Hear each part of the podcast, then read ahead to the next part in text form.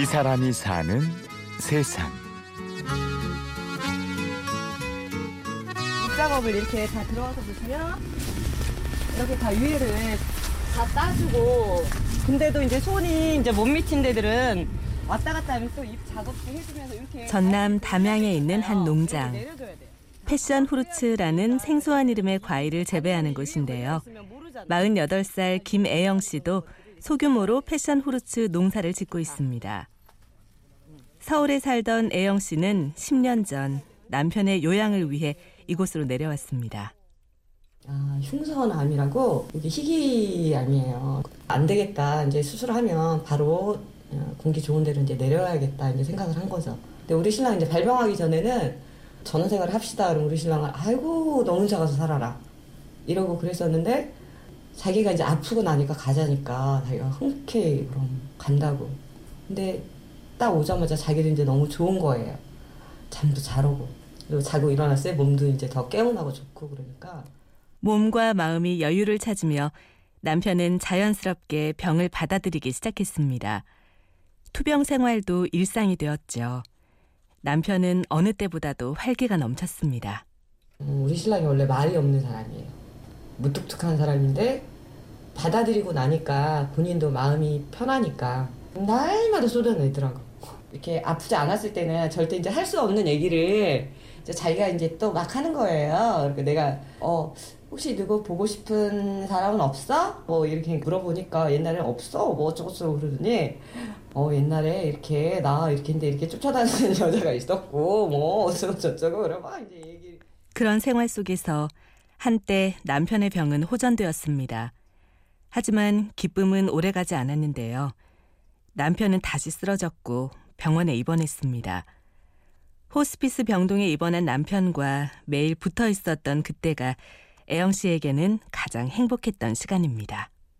어떤 느낌이었냐면 음, 꼭 그 가난한 연인들이 원룸 하나 이렇게 얻어가지고 방 안에서 꼭 이렇게 살림하면서 알콩달콩 친연 살림하는 그런 느낌 있죠.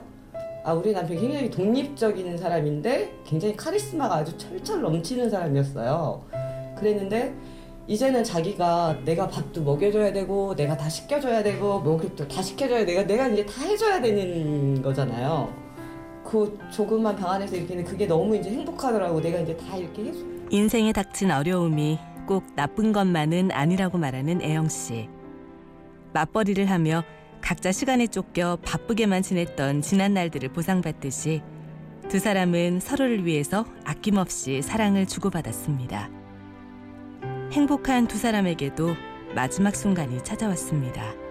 음, 그러니까 마지막 날, 어, 그 의식이 없는 상태에서 이렇게, 음, 혼자서 이렇게 흥얼흥얼거리다가, 음, 이렇게, 이렇게, 이렇게 그런 소리를 내는데, 그러니까 뭐라고 하냐면, 그러니까 이게 발음 자체는 정확하지 않은데, 바람, 바람, 바람, 그러면, 음, 이러시더라고. 그래서, 아, 가시는구나. 음, 아, 좀, 몇 시간 있다가 이제, 음, 들어가신 거지 않을까. 남편이 떠나고 애영 씨는 홀로 그 집에 남았습니다. 그래도 내가, 음, 내 인생에서 여기서 지냈을 때가 가장 행복했었으니까. 그런 추억이 굉장히 많잖아요. 내 손이 하나하나 이제 다 같이 가고, 둘이 또 그런 추억도 많고, 음, 뭐 남들은 뭐 무섭지 않냐고 그래요. 근데 그 그게 왜 무서워? 내 남편이고 나의 가족이고 그랬는데 그리고 그런 것들 때문에 이제 더 행복한 거지. 음, 그런 기억들이나 그런 추억들 때문에 더 이제 행복한 거지. 뭐 그런 것 같아요. 언니, 어 손님 왔어요? 안녕하세요.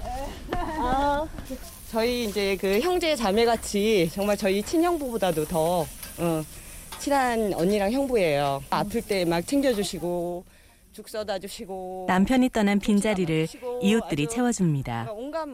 애영 씨에게는 이제 이곳이 고향이고 이웃이 가족입니다. 말하자면 나를 위한 삶을 사는 거예요 여기서는. 그러니까 스스로 진짜 완전히 독립적인 생활, 자급자족하고 그런 생활을 하면서 뭐 대화 내용이 어 언니네 꽃 진짜 예쁘다. 나 저것 좀 주세요. 그리고 모종에다 이제 심고 지금은 뭐 상추를 뿌려야 된대. 그러면 상추 뿌리고 마늘을 심어야 되네. 그러면 마늘을 심고 자연을 벗삼아서 이렇게 이렇게 치유되는 그런 것도 굉장히 크지만 여기 생활 자체가 이제 너무 이제 도시하고 너무 이제 틀려버리니까 되게 이렇게 순수해지는 거예요. 남편의 죽음을 곁에서 지켜보며 삶의 어느 순간도 결코 소중하지 않은 것이 없다는 걸 애영 씨는 누구보다 잘 알고 있습니다. 그래서 오늘도 열심히 살아냅니다. 언젠가 다가올 죽음 앞에서도 후회하지 않도록 말이죠.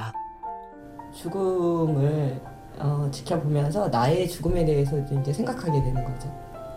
만약에 죽음을 맞이하게 되더라도 나는 그런 분노할 시간은 가지, 가지지 않아야겠다. 그냥 그것도 그냥 자연스럽게 내가 이제 맞이하는 부분이니까 어, 그렇게 했을 때 어떻게 보면 내- 내가 죽는 것도 하나의 축제가 되는 그런 거 그런 삶. 음. 이 사람이 사는 세상 취재 구성의 최문혜 연출 홍지은 내레이션 아나운서 류수민이었습니다. 고맙습니다.